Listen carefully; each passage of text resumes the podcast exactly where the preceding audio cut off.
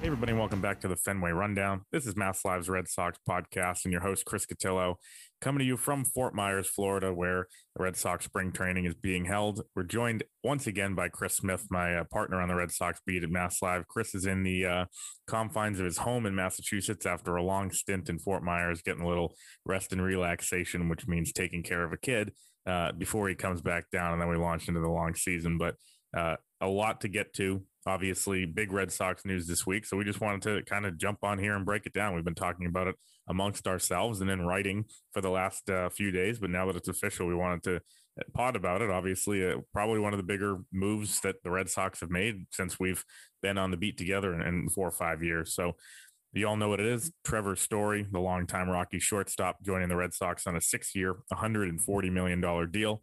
Story was introduced Wednesday morning at JetBlue Park said it's all about winning. He's going to move to second base so they can accommodate Xander Bogaerts. Uh, really, kind of a, a, lot of layers to this. Uh, we're going to try to get to all of them in about 20, 25 minutes, but we'll open it up with this. Chris, you know, we were together on Sunday when this move happened. Um, when it first broke, the Red Sox were bringing in Trevor Story. My reaction was, you know, I guess not surprised because it had been rumored for so long, but almost surprised that Chaim Bloom is actually pulling the trigger on one of these big free agent deals, and also a little bit of relief, uh, just because Red Sox fans could finally relax and stop begging for you know a big name player to come to Boston. What were yours? Yeah, I mean, I'm not surprised that Bloom would you know would go for a deal that was beyond one or two years. He just wanted to get the player that he liked, uh, the player that you know. I mean, you put valuations on players, and that's what these guys do. And and you know, he obviously felt comfortable giving story six years, 140.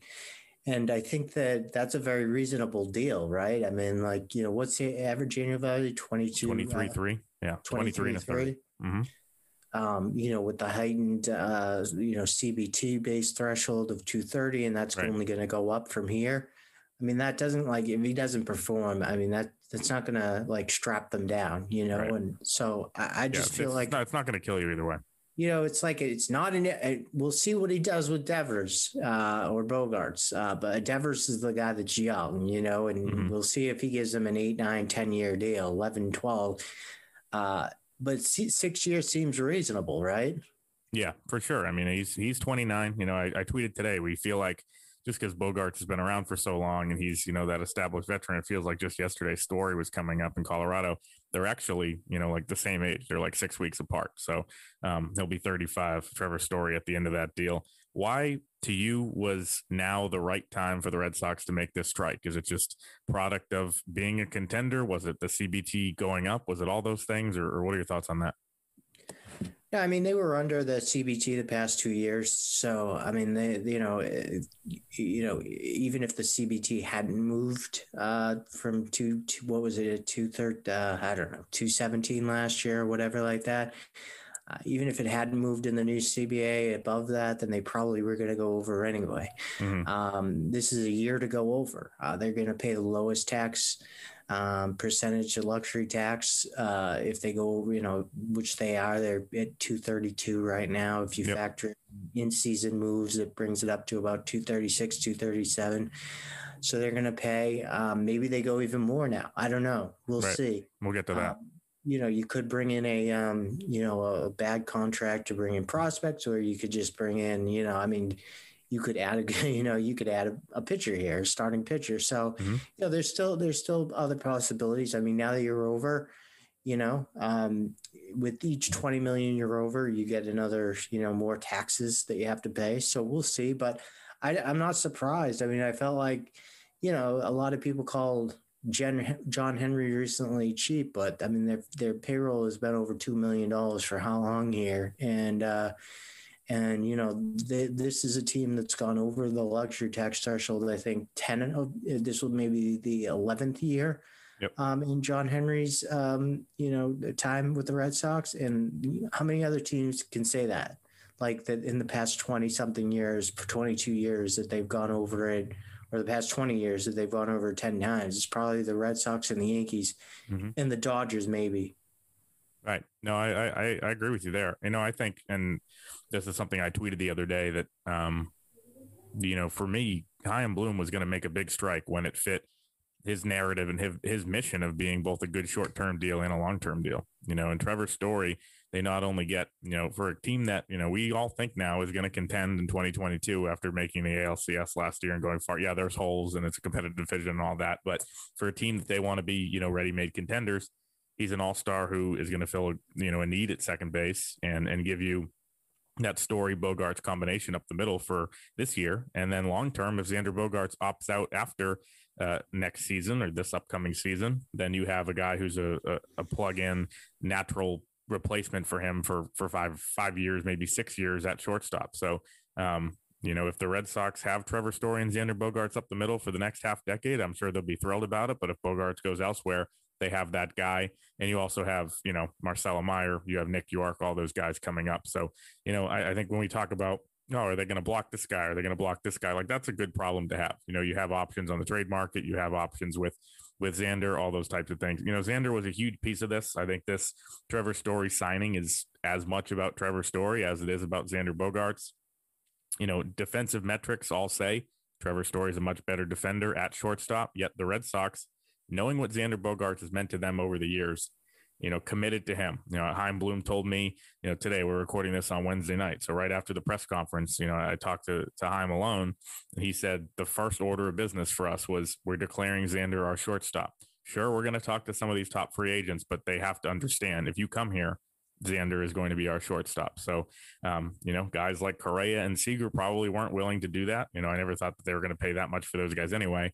Um, you know, obviously we saw kind of the model with Semien last year going to the Blue Jays, moving to second, and then cashing in with a big deal.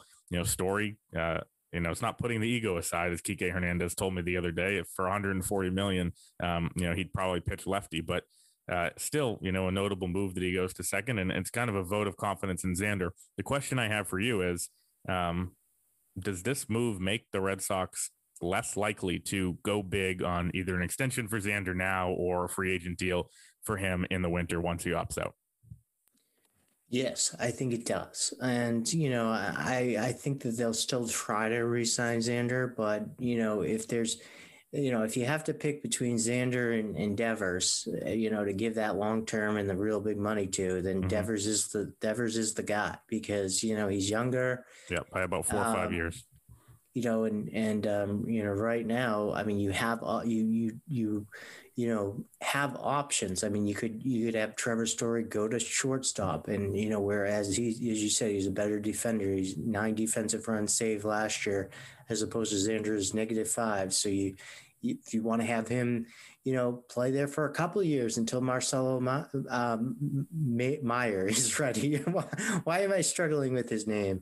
Yeah, he's like the best so, prospect in the organization. Yeah, I really guy, need to. I really need to focus on that. But um, yeah, I mean, so you know, uh, they have options, as you said, like you know, when you you can't just like think, oh, you know, they, they have so many good middle infielders, Nick Yorke and and Meyer and all this, and and those guys can be moved to other positions too if yep. that comes to be. You know, I mean, you could move one of them to left field or other um, teams. Um, exactly. So um, it's it's always good to have more talent than not um, more talent. And so, uh, yeah, I mean, I look at it like it, it does make Xander Bogaerts more expendable here. Like, you know, you have an option if you if you lose out on him or if he if he goes beyond where you value him contract wise at his age and everything. Right. And, you know, Xander obviously is making 20 million a year. Uh, and has been for the last three years as, as part of that six year, $120 million contract that he signed. Uh, I think, you know, the the expectation is that he's going to go up to you know somewhere in the 30 to 35 million range that's that's a huge huge raise obviously you know pete abraham today went over to uh, twins camp for the carlos correa press conference talked to scott boras who's bogart's agent and got some interesting stuff from him one of them was this quote from Boras xander really did the red sox organization a great favor he could have been a free agent two years ago we'll see if that quid pro quo among them exists like you know, okay, we took a team friendly deal last time. Now it's time to blow us out of the water.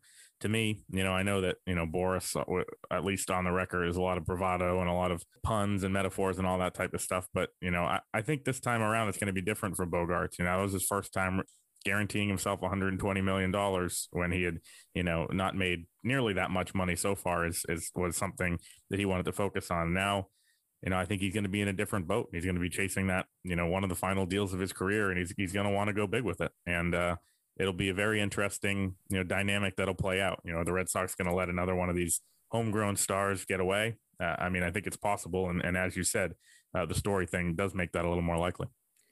Yeah, and you look at it, and you know, yes, uh, he took a team friendly deal and everything, and so you know he might be trying to get this money, money, you know, this time. But it's also like you're looking across the board and you're looking at what other shortstops have gotten money wise, and like, you know, he's the starting short. He was the starting shortstop in the for the American League in the All Star game this past yep. year over Correa, over you know all these other guys. Right. I mean, so, I think he's still underrated in a lot of ways.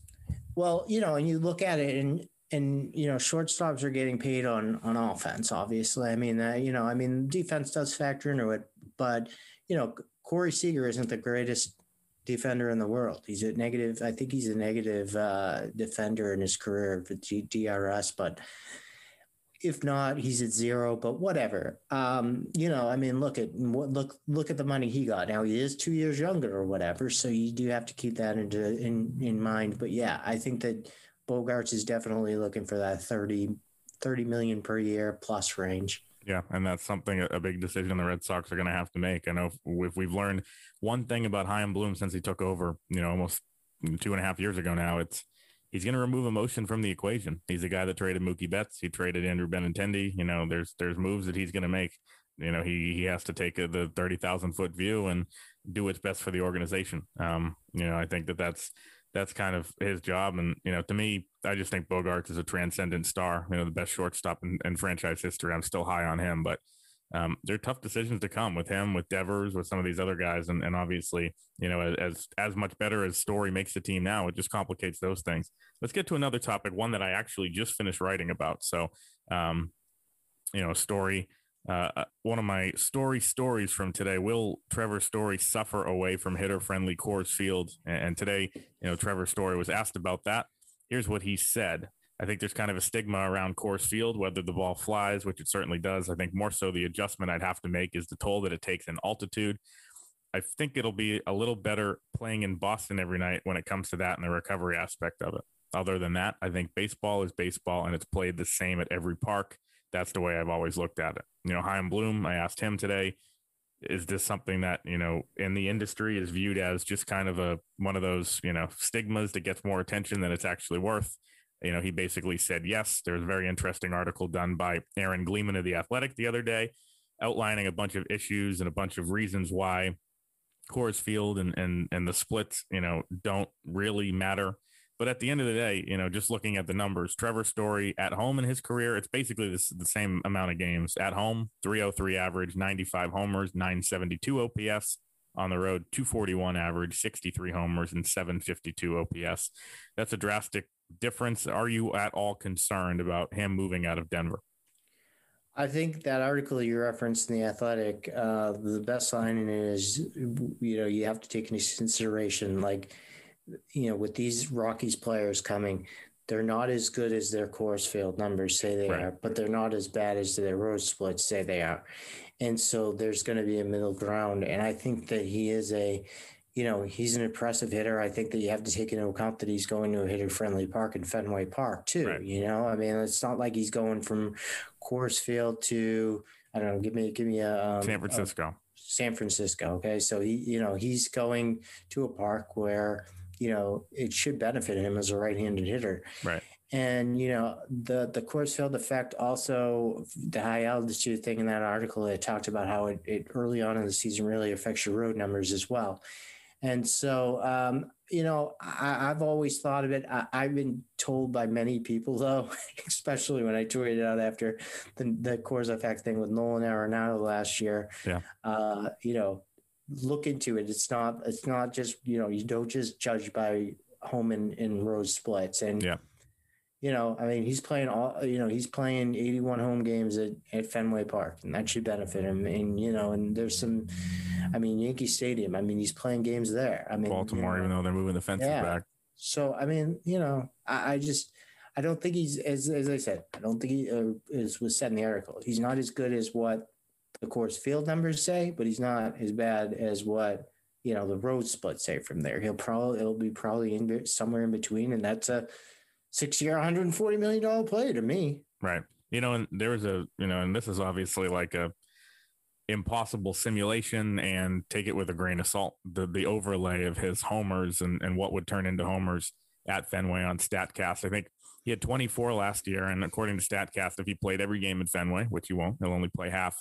There's 15 more homers that he would have had. So um, I think you know you can expect even the power numbers to to go up if at home based on that, or at least stay the same comparatively to what they were at Coors. So, you know, yes, not like he's going to a, to a, a pitcher's park in that regard. Um, I wanted this to be kind of a quicker podcast, just because you know we're we're a lot a lot going on here in Red Sox world. But you talked about the CBT threshold going over it. They're already over it, so that's no longer a problem. Um, at this point, I don't think that they're going to be you know trading someone with a seven eight million dollar salary or whatever it is to, to try to get under with your projection of 236 by the middle of the season. So at this point you know now that the seal is broken are there more moves to come? To you do you think that this team this front office is going to go after another you know significant addition before opening day? Or do you think you know the roster that they have is pretty much set? To me the pitching staff obviously could always use upgrades. I think the bullpen is still a little shaky. I think Chris Sale's injury makes the rotation a little shaky, but to me, the the big area of need there is is the outfield where you have Jackie Bradley Jr. projected as your right fielder, and at this point, Rob Refsnyder, who nobody's heard of in Red Sox Nation, as your fourth outfielder. I just think that they need to shore that up a little bit. Yeah, so I wouldn't be surprised if he makes a trade. Uh, Bloom makes a trade uh, for an outfielder. Yeah. Um, you know, but when you look at it, though, I mean, when you look at the type of offense that you have now, where you have, you know, Story and, and JD and Xander Bogaerts and you know Rafael Devers and you know, so I mean, there's Kike that is a even Verdugo a, and yes, I mean that's a good lineup. So can you afford to have, you know, Jackie Bradley starting every day? Mm-hmm. Uh, hitting number nine, uh, you know, in being able to give you plus defense out in right field. I mean, you know, with him out there in right field and, and Kike Hernandez in center field, that's going to save a lot of runs. Right. And so maybe that's what they're thinking. Like, you know, I, okay, well, you know, Bradley's not a great hitter, obviously. He, they hope he can be better than last year, mm-hmm. but you know, maybe they're just thinking, you know, he, he'll be the ninth hitter and, you know, we will play him every day. I don't know. Um, we'll see. But um, yeah, I mean, I think that they they could use another right-handed bat out there. Um, I think that it's it's difficult to project with uh, Christian Arroyo how what he can do on the outfield right now. Um, you know, they've said that there's opportunity maybe for him in a corner outfield position, especially left field. Um, he's a right-handed hitter. He loses a spot, you know, as a starter, the second at second base, but he's also very injury prone. Yeah, as we learned today, and he was scratched, scratched today. Yeah, so it's like right? they say it's not anything serious, but it does remind you that he is injury prone, and that you know he went on the IL with like you know three or four things last year. Right. Um, you know, so can you count on him as a right-handed bat out in the outfield all the time? So yeah, I mean, I, I would think that they would look at that. I think the starting rotation, uh, they'll probably just go into the year with this starting rotation, if they need to See improve you know, if Chris Sale is, you know, not progressing and they need to improve it, then they will. Yeah. And I think, you know, one thing that when I was writing about the outfield alignment the other day, something that popped out was like, okay, you know, at some point this year, Triston Casas is going to be up. So he's going to, you are theoretically having him take over full time at first. You have Dalbec as your platoon left fielder, you know, against lefties, Dalbec starting in left. Verdugo starting in right, Kike in center against righties. You have uh, Jackie in right, Kike in center, and Verdugo in left, or, or like you know Arroyo in that mix playing an outfield position. Like I think that might actually be their plan. You know, like I think that they just need to get these guys in Dalbec and Arroyo proficient enough in the outfield um, to be able to take reps there. And and uh, still, it's a little scary. They're they're betting a lot on you know these guys to learn new positions, but you know, left field at Fenway is is not a lot of ground to cover. So I think that they they figured that those guys might be capable of doing it. Dalbec, uh, especially, I mean, you look at he's athletic, and you know, I mean, I I don't see why he can't play left field at Fenway Park. Uh, it's interesting. I told you recently that for the 2025 projected uh, Baseball America projected the 2025 Red Sox starting, you know, uh, lineup, and they had Nick Yorke not at second base. They had him in left field. Yep. Well, actually, if you go back a couple years or a few years to those projections, um, Baseball America had you know their projected lineup for 2022 or 2023, whatever, mm-hmm. and they had uh, uh, uh, Bobby Dalbec in left field in that projection, and so. Um, Alex Speier, who's the one that's writing that, I'm assuming is not just getting that uh, off the top of his head and thinks that Bobby Dalbec could play left field. I mean, I'm right. sure there's people the uh, in the organization dating back to then, uh, to when Bobby was in the minors, think you know that have thought that he you know he can play left field if if they need that. For sure, you know, and, and he you know was actually today in the clubhouse. A, a teammate was acting, asking him, "Are you are you working on some of this stuff?" And he said, "We're really working hard in left field." So it's something that is really ongoing at camp, and um, you know, something the Red Sox are obviously, you know, with the roster as it's currently constructed, they're banking on. Again, I do think they need, you know, a little more depth, whether it's just a couple guys on minor league deals, because right now, Refsnyder, Christin Stewart, guys like that, I think, um, are your candidates, and, and Jarren Duran still a little bit of a forgotten man. But that's a conversation for another day. We are as this is released, will be two weeks from opening day. I'll be here in Fort Myers uh, for one more week, and then Chris Smith will come down for the last five days. As always, follow all our stuff on masslive.com. Thanks for listening.